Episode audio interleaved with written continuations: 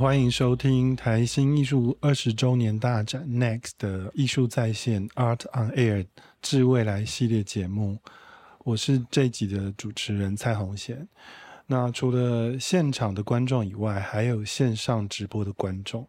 那这集的节目之后也会剪辑成 Podcast，提供给啊有兴趣的观众们聆听。我个人非常喜欢这个系列“致未来”的名称。它有一种跟自己还有世代的对话，有点像是面对未来，但同时又面对过去，面对自己。那致未来的系列节目主要的形式是邀请艺术家从一段自己选的文本出发，谈谈致未来的世代跟致未来的自己。这集我们很开心可以邀请艺术家苏文琪来跟我们分享他的创作历程。那他所挑选的文本，还有对于未来的一些看法。那文琪是一个舞者，同时也是编舞者，甚至我们更精准的说，是他是一个新媒体的一个表演艺术家，同时也是一当代舞团的创立者。那文琪除了他的呃舞蹈专业以外，更是跨界到新媒体，甚至跟科学的对话。所以我们很好奇，呃，文琪的创作养成跟发展过程，以及对未来的一些想法。所以我们现在先欢迎文琪。嗯，大家好，我是文琪。嗯，红线好。嗯，现场的观众，然后还有现场的听众，还有未来 Podcast 的听众，大家好，我是苏文琪，很开心今天能够来到这个地方，然后跟大家分享一些啊，我对于未来跟过去的一些想法。嗯。嗯，这里其实是一个很舒服的录音间，而且今天天气非常好，然后在一个通透的空间里面。刚有提到说，这个节目是一个先分享挑选文本。那文琪所挑选的文本是舞蹈，啊，刘少鲁的呃舞蹈路径与方法，是不是可以请文琪先谈谈为什么挑这个文本？嗯嗯。当初接到这个邀请的时候，就是是一个对我来说蛮大的一个主题，叫“致未来”。那呃，其实我一直在思考要怎么样去跟大家分享这件事情。这样，那我觉得可能是这两年疫情的关系吧，所以其实我有非常多的时间想消化非常多的事情。这样，那长时间在消化的都是过去一些好像呃身体。他还没有时间慢慢沉淀的一个过去的经验，那就是开始说，呃，其实那个那个期间，就自己可能在独处的时候，就也回头去翻阅很多已经阅读过的一些书目，这样，我觉得台新二十周年这件事情啊，我也。其实也让我想到过去与台新一起经历过的这一段时光。那在这个过程当中，其实我一直在思考，就是刚刚像红贤介绍那样，就是有许多跨界或跨领域的这样合作的经验。那这些对我来说，就是他都要回归到创作的一个初衷。对，那所以我就呃一直往过去去。探索，一直去思考、挖掘，这样。那有什么东西，我今天可以跟大家分享的一个经验？那刘少鲁老师是我一个很重要的启蒙老师。我在重新翻阅这本书的时候，就在其实也是在消化自己这个呃创作的过程跟方法。那这本书是钟明德老师写的，是在呃一九九九年出版的。呃，一本书，那是因为一九九八年的时候，刘少鲁老师得到呃国家文艺奖，呃，所以有这样的一个契机，那钟明德老师就协助，等于是协助刘老师去整理这一本，就是他自己创作的一个路径跟呃方法，然后在这整个他过去呃对于舞蹈的一个呃思考跟创作。的每一个阶段，然后很清楚的、清晰的去分析他为什么走到当年获奖的那一步。嗯，对，所以我今天选的篇章其实是第三章，就是走上现代这条路。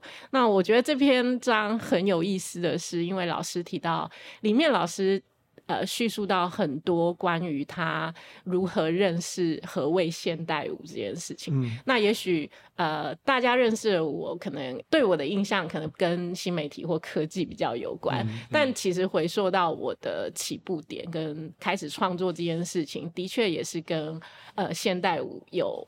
不可分割的关系。这个篇章，呃，其实是也是去整理刘老师他刚开始认识所谓何谓现代舞这件事情。呃，有三个很重要的阶段，就是第一个是他启蒙的时期，大概是六八年到七二年之间。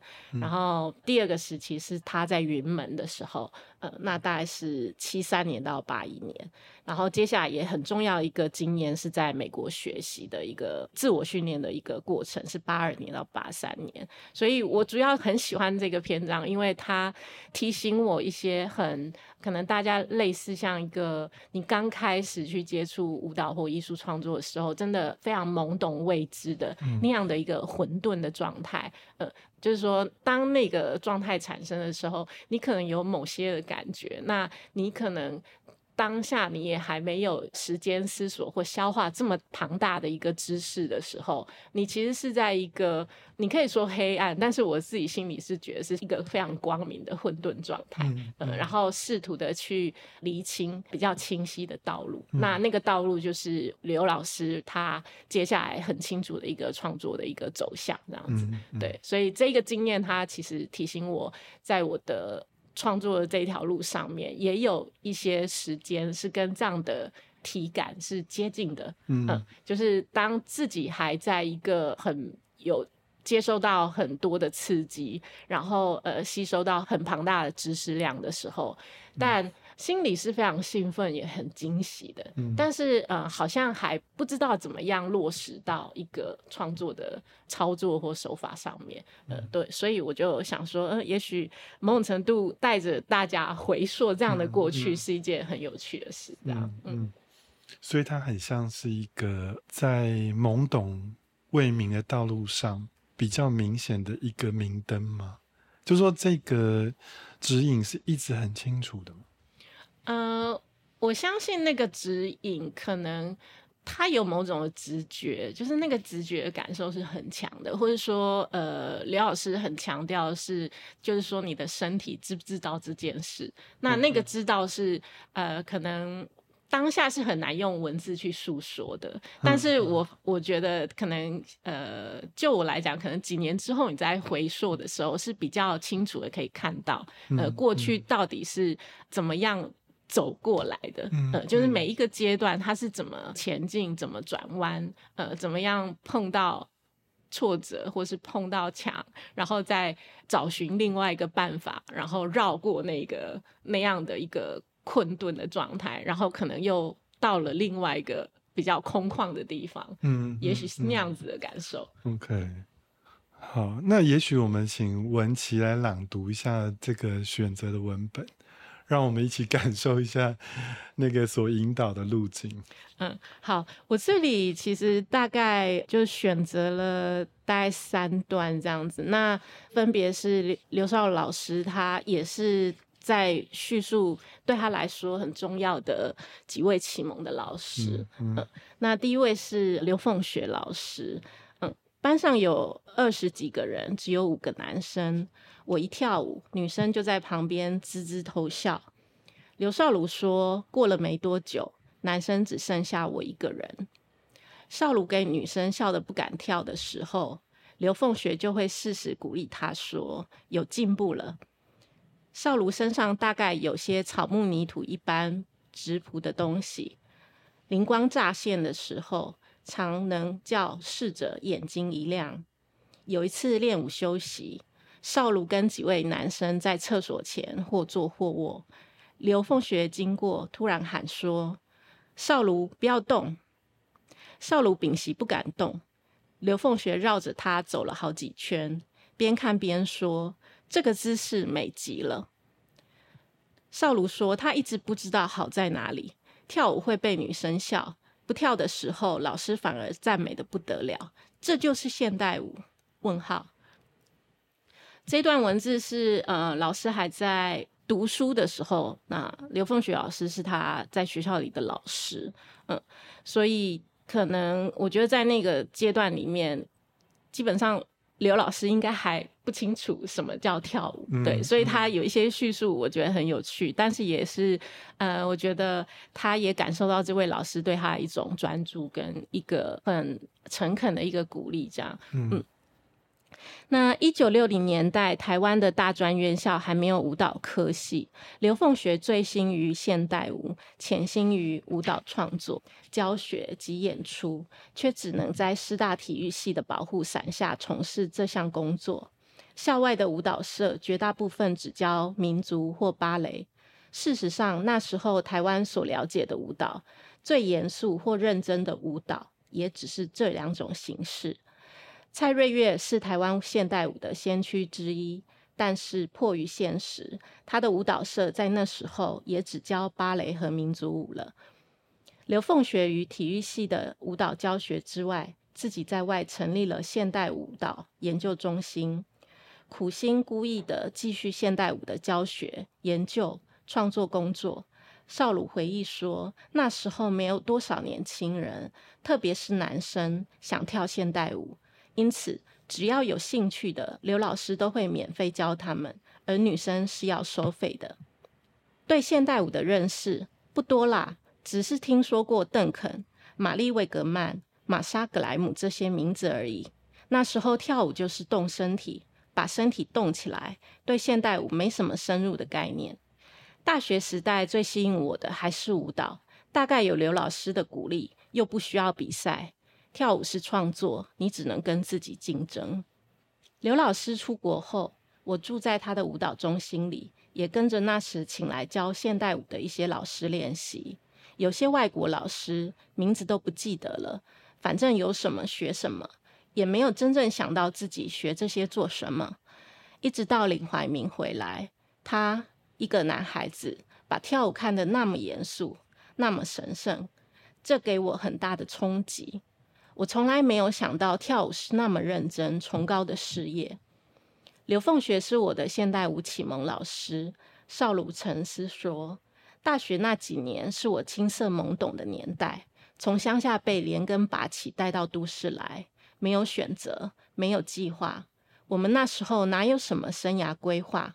碰到什么就是什么，一枝草一点露。现代舞是上天给我的那一点点路吧？我不知道。”嗯，在这个阶段里面，其实我觉得钟明德老师也很幽默的，就是只要提到现代舞，他一定括号起来，意思是说当时刘少老师应该也还不知道什么叫现代舞，对，所以现代舞他必须要用很多种就是生活化的文字来叙述它，这样对。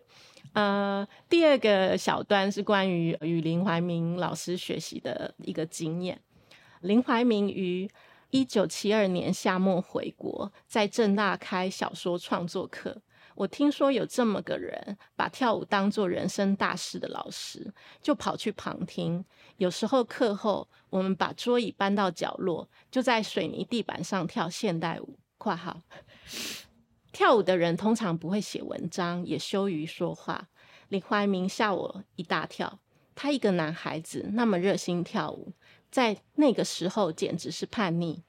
男孩子应当念工程、做生意、赚钱养家，而且他还那么公开说跳舞是很严肃的现代艺术，说歌仔戏里的哭调动作，他还示范就是现代舞。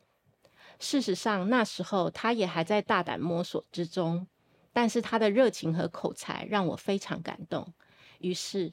有时候我就到他文化大学专修科的现代舞里去练舞。我是云门的创始团员，在一九七三年的九月，云门处女秀中，记得跳了乌龙院中的刘唐等。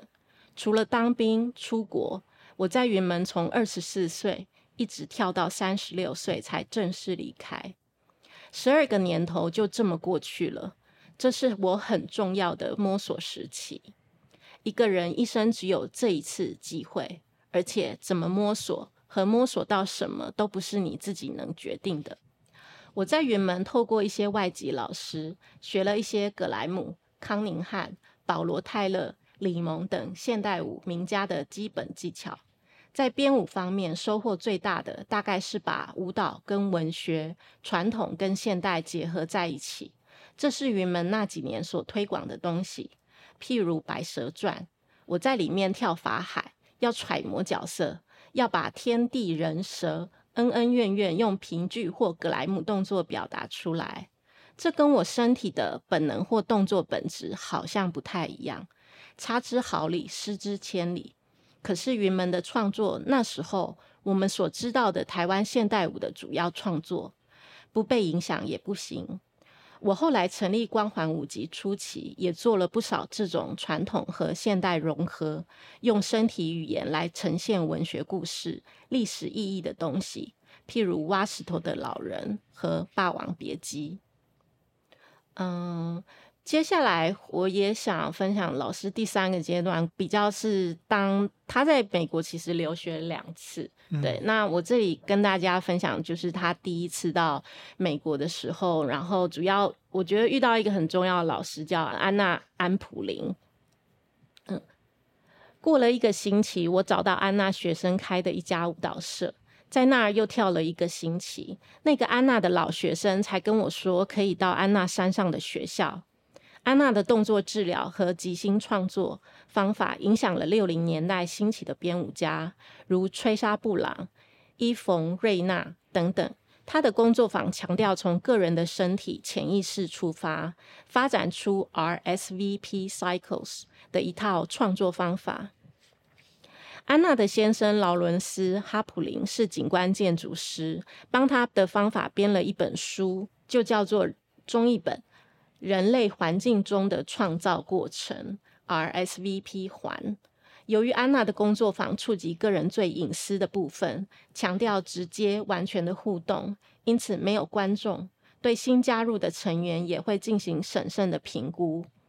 旧金山气候温和，日照充足，景色宜人，人很友善。我在这环境如鱼得水，很自然就融进了安娜的工作坊。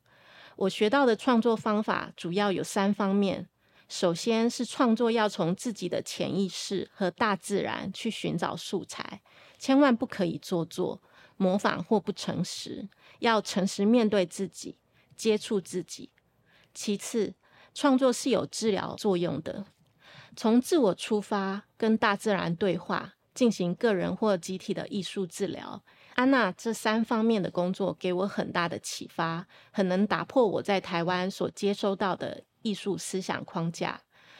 安娜哈普林对六零年代以后的前卫剧场也有很大的影响，许多方面跟波兰导演葛罗托斯基的创作方法很接近。当然，他们两人是完全不同的人，过程和结果也可说完全不一样。我问，这里是指钟明德老师，他对你的创作有哪些影响呢？刘老师回答：很难说。说实话，我第一次去美国还不是很成熟，学了很多东西，都是技巧方面的东西，很表面。回国后要拿出具体的东西，也都是教这些河顿技巧、格莱姆技巧，很容易就哈拉过去，骗得了国内的无知学生。学生也喜欢这种骗术。更可怕的是，连自己也被骗住了，以为自己（括号学成归国了）。我第一次回国后，很难说创作上没有受到安娜的注意，应当是没有深入的影响。创作必须来自内在不可捉摸的自己。自己的身体脉动，气身心合一。当一个人还没体悟到这点，他的创作只是表面上的比手画脚、东抄西剪而已，这就够他忙了。哪会去想到大师们最深刻而简单的教诲？你看到了，你记了笔记，你背下来了，你就是不懂。由这点来看，我第一次到美国两年，所学的大概就是你说的第一方法或第一技术。一些表面的表演艺术和技术，他们是必须的，但是绝对只是枝枝节节而已，而不是根本。那你如何学到第二方法的？第二次从美国回来后，我到台南家专任教，一个星期要在台南待五天，晚上很无聊，有个机缘就跟老师傅学气功。慢慢的就有了气身心合一的体悟和心得。也许你的身体记住了安娜的方法，但身体受教于文化、艺术这些概念形式时，你的身体就是学到了很重要的东西，他也说不出来。我说需要时间很长很长的一段孤寂和困难，身体才能突破概念和形式，找到身心合一。那是十年后我第二次留学回国以后的事了。受到太极、气功和极简主义的刺激，我提出了气身心合一的一套思想和互动即心的舞者锻炼方法。嗯，这里钟老师他整理了所谓的。在这本书里面，他所整理论述的第一方法跟第二方法，其实可以在第一章里面大概有做一个比较清楚的陈述，这样子。嗯嗯。那我我大概就念一个比较小段的，大概让观众感受一下何谓这里所提出来的第一方法跟第二方法。嗯。那其实是在第一章的开头，有两种艺术创作，第一种是人云亦云，按照大家说话的姿态。流行和目的，再加上一些零星的欲望和奇想，于是创作出一个众人一眼就看出来的艺术作品。第二种艺术创作，也就是我在这里借着刘少鲁的舞蹈，打算与大家分享的东西。第一个明显的特征是困难，作品很困难，不是人云亦云的东西，而且表达的方式多多少少背离了一般社交、娱乐、意志或励志的默契。甚至反其道而行，因此很难叫人放心。它不是 user friendly，可以放心摆在家里的艺术宠物。难以言说的第二方法，第二种艺术创作的过程也很困难，因为它不能来自个人或社会肤浅的欲念，必须穿越自己，击碎自己，直接面对生命，以及创作的根源。如果幸运。你也许可以从那高深莫测之境活着带回一些属于自己的东西，如此而已。至于他们属不属于别人，那只能听天由命。也许是，也许不是。嗯，所以这边其实整本书，我觉得钟老师依照了他在第一章所提到的第一方法跟第二方法，嗯，我觉得是也是协助刘老师他整理他整个一个艺术学习跟创作的一个过程。嗯嗯嗯，对。那我我先分享到这边，对，然后看呃，这些有什么好可以回馈的想法。好，我觉得刚刚分享的内容其实很充实。那有一部分倒是，其实我们更多是想要透过刘少老师在这里面的呃描述，再认识文琪。所以这里面讲到第一方法、第二方法，我感触蛮明确的，很像是你现在的创作者的身份。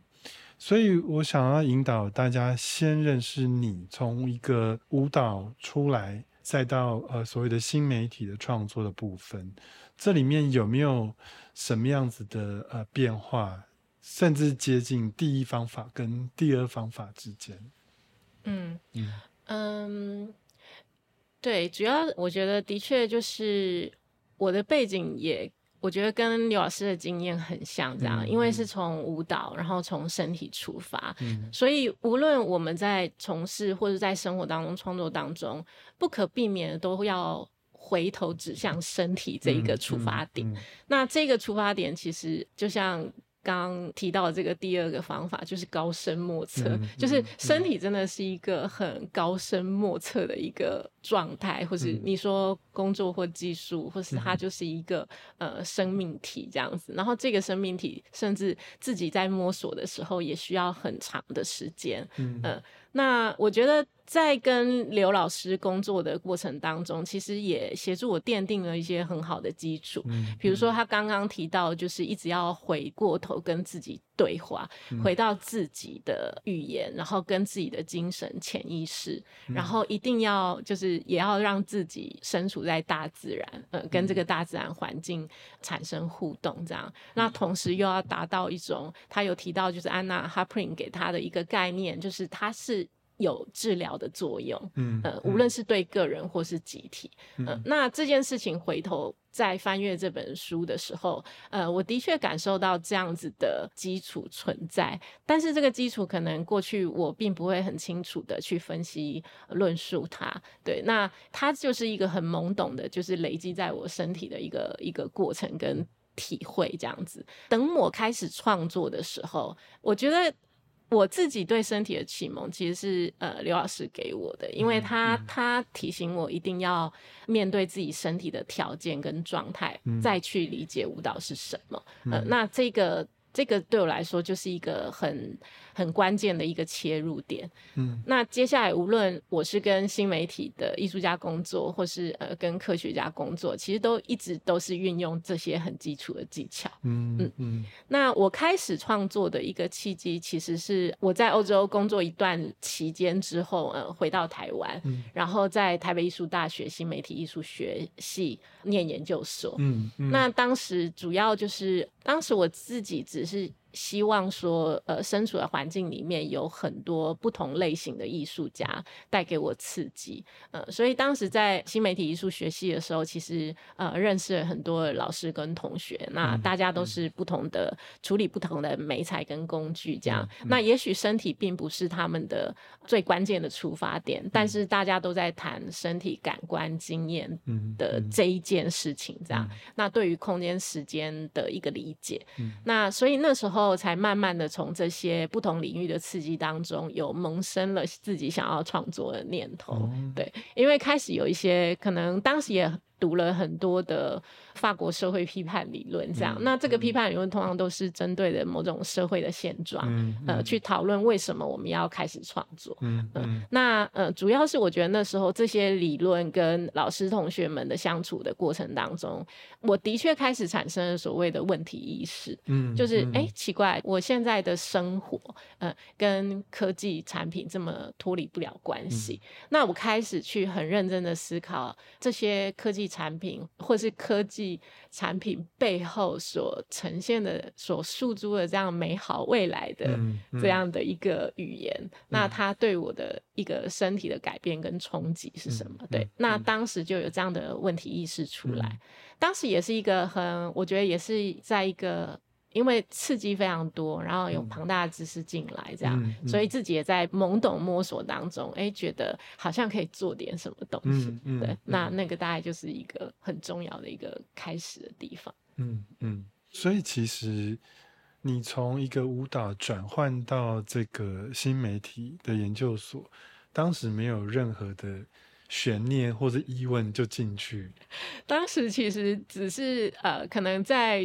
当专职舞者好几年了，对对对，那呃就很直觉的觉得身体好像还需要一些学习跟吸收非常多的东西，嗯，对，因为呃我觉得可能舞者他在跳舞的时候。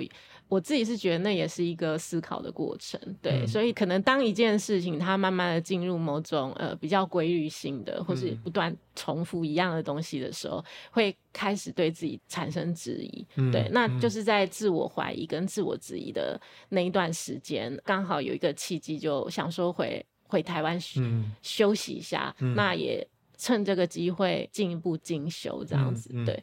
那当时觉得，呃，当时的新媒体艺术可能还不像现在大家所了解的这样的景况，这样的盛况。那当时只是直觉说，呃，我必须跳出一个框架，这样，然后也想认识更多不同的台湾艺术家。那自己也在思考说，创作到底是什么？很像刚刚那本书也一直。现代舞一直括号这样，这个现代舞到底是什么？这样，那当时我的问题大概就是创作到底是什么？嗯嗯嗯。所所以你进到学院里来重新 reset，然后找到自己的括号。对，找到自己的括号，对，没有错。对，嗯。那所以这一些东西跟你日后包含你的团队的创作，也是一连串的关联吗？嗯，对，就是。的确，就是那是一个还蛮关键的事情，因为在学校里面，主要就是同学们都都是不同媒材跟工具的，比如说有声音艺术啦、网络艺术、互动艺术，呃，机械动力设计，然后呃，录像艺术，对。对，所以当大家的那个美材不一样的时候，会集结嘛，那大家集结会开始想要做点什么，这样。就是可能平常在研究室里面就会聊一些，比如说。原本我对于声音的理解，我自己觉得还蛮粗浅的，对，就是在在舞蹈所需要的运用的音乐作曲上面。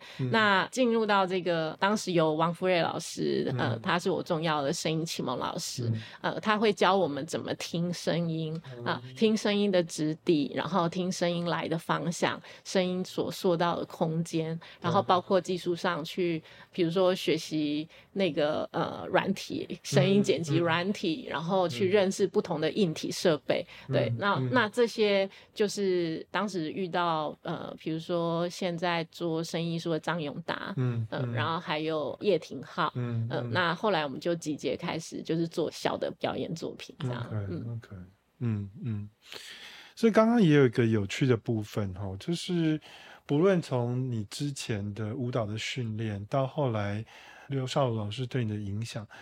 有一个很大部分是关于内在，但这个新媒体的介入，你们所要，你会说你所要面对的内在，从一个个人，有可能是因为科技或新媒体转变成是大众的社会的议题，那这部分其实你也是很顺畅的转过来嘛？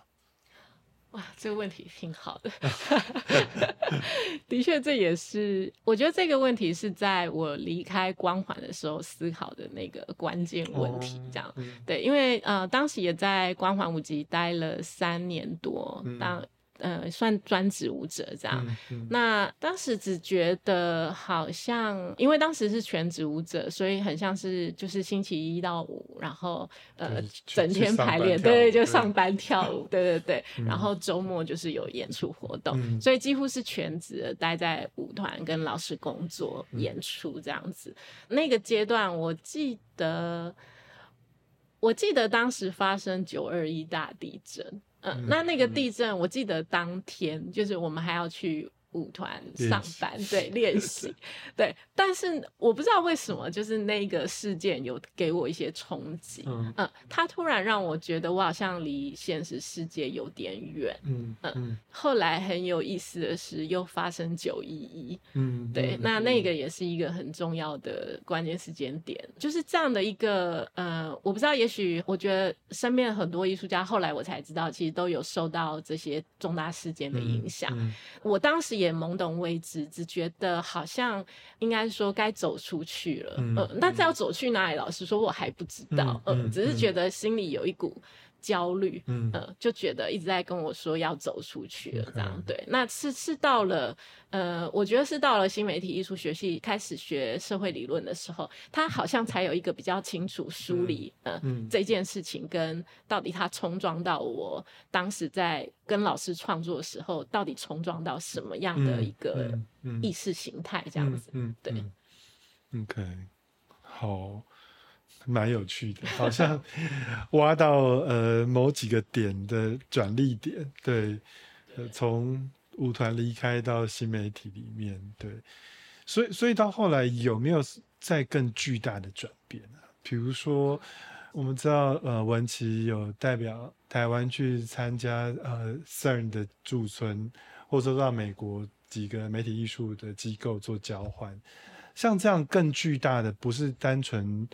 呃，原来的命题只是念新媒体，好了解这个系统而已。那现在直接到呃世界级的科技的殿堂，等于是呃艺术跟科技的直球对决。那那样的冲撞又产生了什么样的现在的你？嗯嗯嗯嗯，这个问题也好好，又遇又问到一个很重要的一个，就是我自己觉得是一个很重要的转折，这样子。那我觉得的确就在研究所时期做的几件新媒体表演的作品，呃，其实做了三件之后，就开始又碰到一堵墙。呃，那个那一堵墙，他一直在问我，就是科技是什么？对，就是新媒体到底是什么？就是其实是一个呃，好像。大概从研究所第一年级就在问的一个很本质的问题。但是呃，三年过后，他比较是好自己在这方面，就是说我所理解的科技，当时还我觉得还蛮。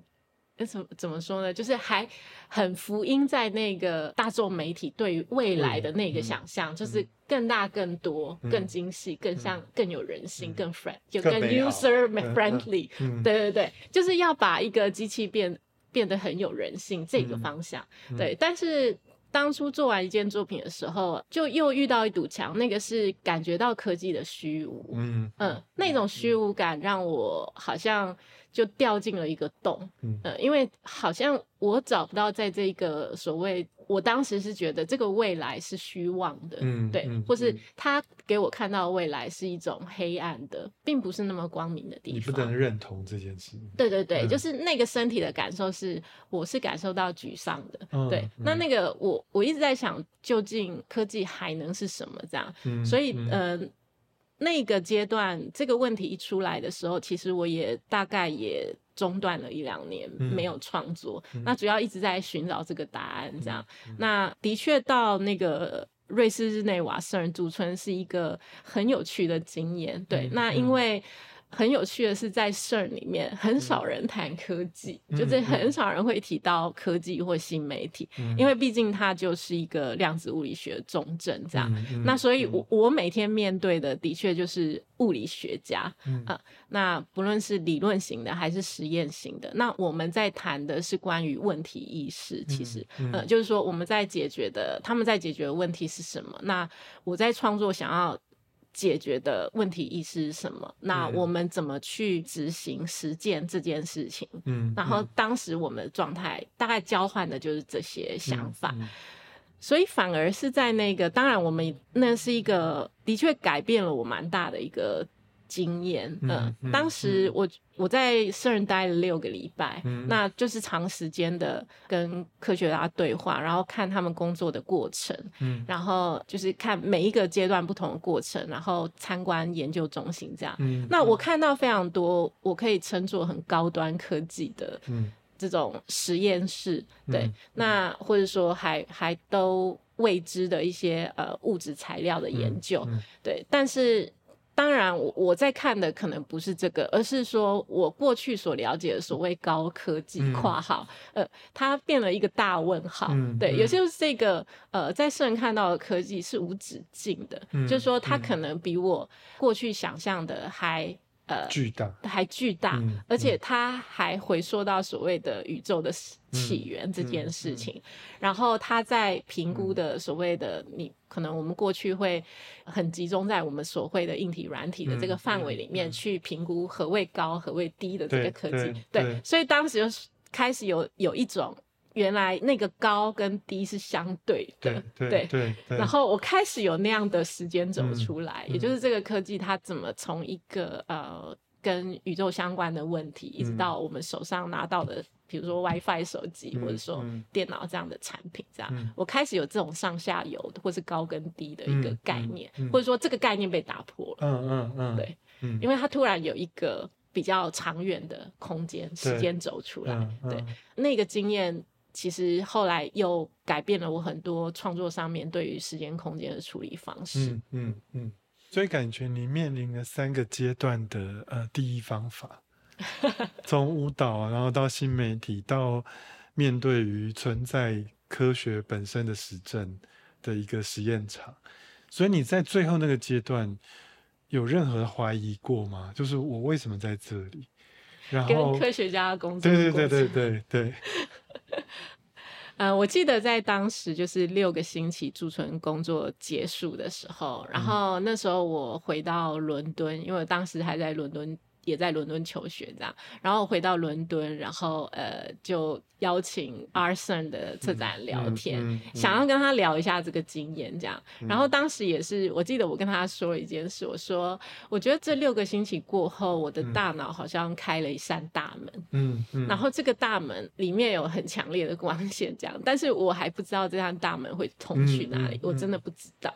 但是他的确在我的呃大脑里面就是打开了一些东西。但我还不知道这是什么这样。嗯，但现在回过头去看那个状态，我觉得很有趣，因为后来回到台湾也很幸运的就是国家两厅院给我一个主管的机会，那我就提出就是呃艺术跟科学这样创作方法的一个实验的一个过程。嗯，那主要是在这几年的这个创作过程当中，我慢慢的去梳理呃当初的那个混沌的经验。嗯嗯，那试着去打开，或是说。我觉得是一种你怎么自我整理，嗯，然后思辨跟你过去所学到的这个现代舞或是新媒体艺术，然后这这几件事情要怎么样串联起来？这样，那的确就是呃，我觉得科学。感觉是一个另外一条轨道，嗯，就刚开始觉得它是另外一条轨道，嗯，我觉得可能也是刘少武老师给我的一个基础，这样子，就是很多事情就是回到自己的一种感受、身体直觉去去挖掘，这样，然后去观察，可能在平常生活或是潜意识里面，你怎么自我融合这件事情，对我觉得那关注点可能不在于我当时所面临到的那个。未知的领域，嗯，而是说这个领域在我的身体里面，到底它慢慢的产生什么样的变化？对对，然后慢慢的去敏感去观察这件事。嗯嗯，很棒哎，在这个过程里面，那我觉得也许我们也可以再回头看你的呃关于呃台新艺术奖，嗯，对于你。之间的变化，去印证刚刚那几个阶段的部分。一个是二零一零年第八届台新艺术奖评审的特别奖，啊，就是迷幻因子。或者你也可以谈谈，呃，一八年就是这次入围作品，从无止境回首开始谈起。这两个作品对照刚刚那个阶段的心境，对，是，嗯。第一件的确，这两个作品感觉是一个两个完全不同在不同的阶段的，对对对。所以你一提出来，我也觉得有一种回到过去的 很长远过去的一种。不想要掀开来看吗？感觉很久没有去打开那个盒子的那个感受，这样。呃，所以今天可以就是打开这两个盒子来试图消化一下，这样。在台新得到台新评审团奖的《迷幻因此》，嗯，它是我在比利时工作的时候的一个独舞作品，嗯，那与当时的一个比利时编舞家一同合作的。那那个编舞作品，呃，因为是大概是一个小时的舞蹈作品，这样，所以当时其实已经巡演了几年了，嗯，对，那。那个状态应该是说，是我到欧洲工作后的一个第一个就是独舞。嗯，那独舞这件事情，我一直觉得独舞是一个表演者所面对到应该是最困难的、最残酷的。对对对，揭开那段。对对对，应该要做独舞是一个，他就是要直指自己内心很深刻的东西，这样。所以那那一件作品的确也带着我，就是。也经历了我人生的八到十年的岁月，对。那当年得到那个奖，其实是有点惊喜的，呃，因为并没有期待，因为当时已经巡演三四年了，这样在当时的呃台北艺术节呃演出，嗯，对。我觉得当时得奖，当然那时候我还在北艺大念研究所，嗯，所以是一个觉得有受到肯定，嗯，那。也当时还在刚开始创团，嗯，就是一当代舞团开始创团演出。当年大呃，我记得是做到第二件作品，第一件作品是 Look Me，然后第二件作品是 Remove Me。所以做到第二件作品的时候就得到这个奖，这样。然后呃，我记得，因为当时在台湾开始创作这件事情，可能我自己也觉得，可能也是。还不清楚这条路，或是这个团队可以走到哪里。嗯，其实真的不太清楚。嗯，对，那只觉得说，嗯，创作是一个必要的，就是现阶段必须要消化的一个过程。这样，那嗯，所以当年得到这个奖，就还。嗯，是蛮开心的，觉得有受到肯定，这样，所以在呃就很确定的在做下一个比较规模比较大的作品。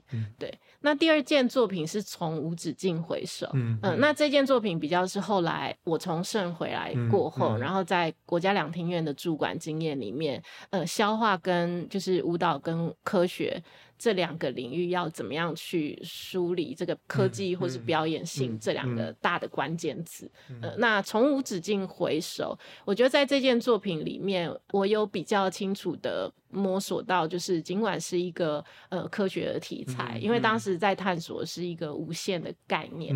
嗯，我觉得当时跟团队的艺术家工作遇到比较大的困难是，我不知道要怎么样。还不是很清楚要怎么转移这个我在剩的经验回来，到自己的团队里面，因为毕竟那是我个人的体验。嗯，那再加上呃量子物理学，它的确好像跟表演艺术没有什么关系。对，所以当时在梳理那个内涵的时候，就。比较有很多的科学界的长辈帮忙，这样那但是自己主要是在创作的这个反刍里面，呃，不知道怎么消化这件事。那从无止境回首这个作品，我觉得呃，当初合作的艺术家们都很有耐心的，呃，要试图也是跟我一起。等于就是说，他们去体验我想要提出来的这些，呃，想要消化的这些大概念，这样子。对，那我觉得在那那一次的创作过程当中，是我比较能够掌握如何将这样的一个科学语汇带回到，就是每一个艺术家，比如说声音艺术家、呃，音乐艺术家，或是。装置艺术家，或是灯光设计，呃，怎么再转换出来原本我所熟悉的这些的创作的语汇跟工具里面？嗯，所以我觉得从无止境回首。我心里一直觉得他的能量很强大，他像一个大火球一样。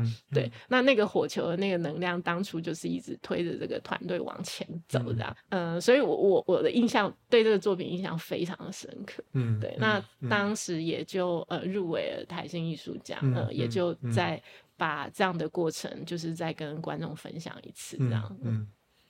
我觉得蛮清晰的，就是透过聊一聊的时候，仿佛知道你在不同阶段面对自己，要重新再融合，又产生一个新的。当然，我们可能永远不知道。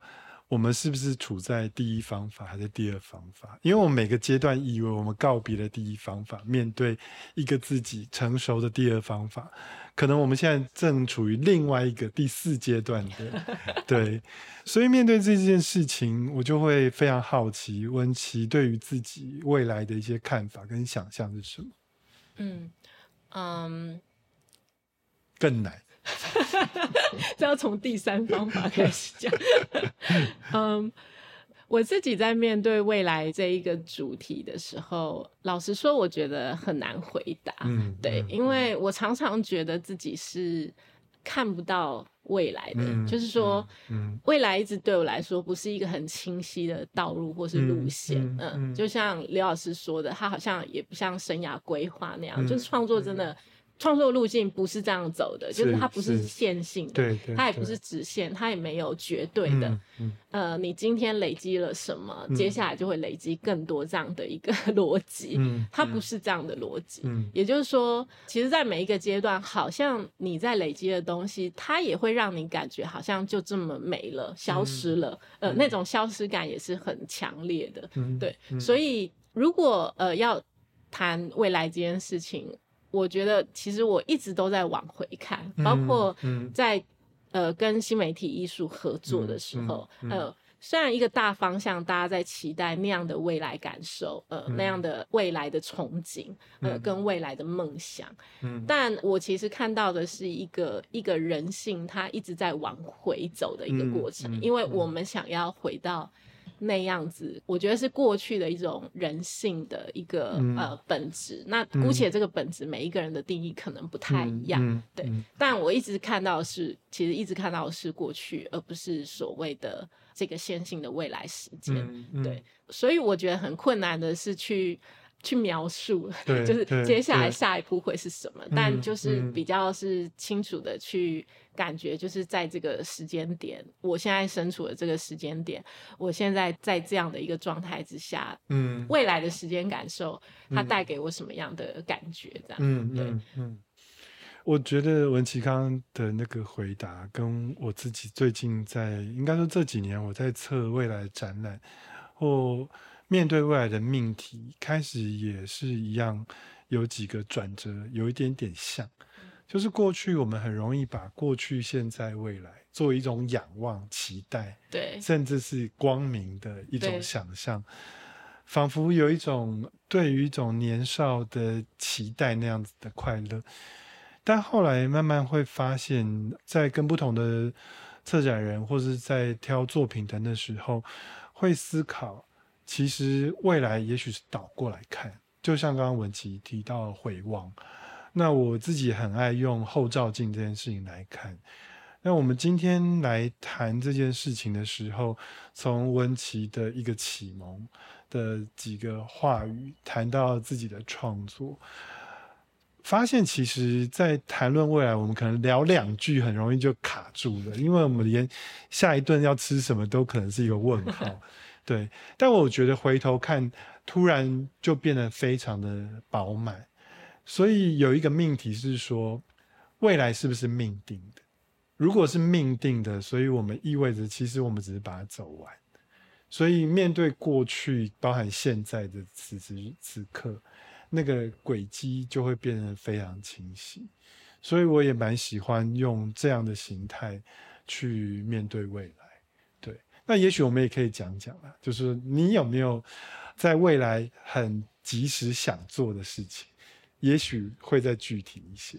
嗯嗯，具体想做的事情，其实还是想一直创作。嗯，对，因为我觉得在艺术创作里面，其实是它其实一直在帮助我与这个世界连接，这样子，或者说它就是说，我觉得那个东西比较是一个呃，我怎么借由。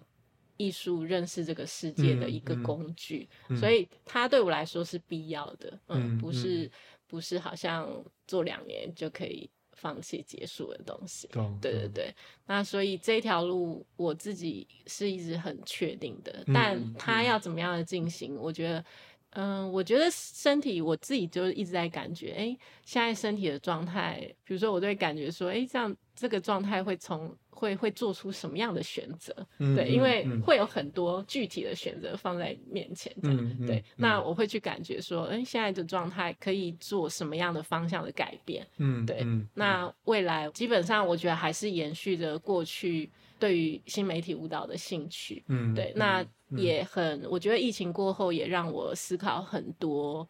我觉得比较是人际关系上面的在理清。嗯，对，因为我我突然发现，就是对于科技跟媒体又有另外一股新的潮流出来，就是它有两个很极端的方向。嗯，一个是回到一种没有科技的状态。嗯嗯，然后就是一种我觉得很裸身的。嗯，完全没有的。嗯嗯，然后另外一个是一个比较疯狂的，嗯，媒体比较疯狂或是饱满，对集体或是上瘾的，嗯，这样的一个状态产生。对，所以我突然看到这两个很完全不同的方向在行进当中。嗯，那我自己处在这两个方向的中间，那我也在想说，嗯，接下来的创作，因为我觉得。对科技上瘾这件事情是一个很有趣的命题，嗯，但是我的身体本质会一直想把这个这个绳子拉住，哦，对对对，那因为他呃，就是说。比如说疫情期间，我会一直回到排练室去，呃，长时间的待排练室，呃，因为我觉得他在疫情其实带给的是一个集体，我觉得精神疯狂的一个状态，对，那所以那个身体必须要更有这个呃清楚的意识，把自己抓着，因为毕竟。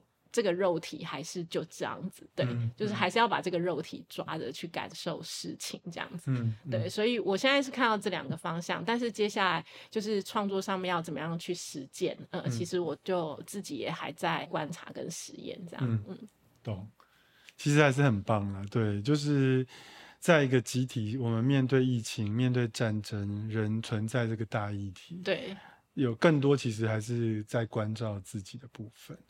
那我觉得应该也许是今天比较好的注脚吧，就是这个致未来，同时致世代的彼此。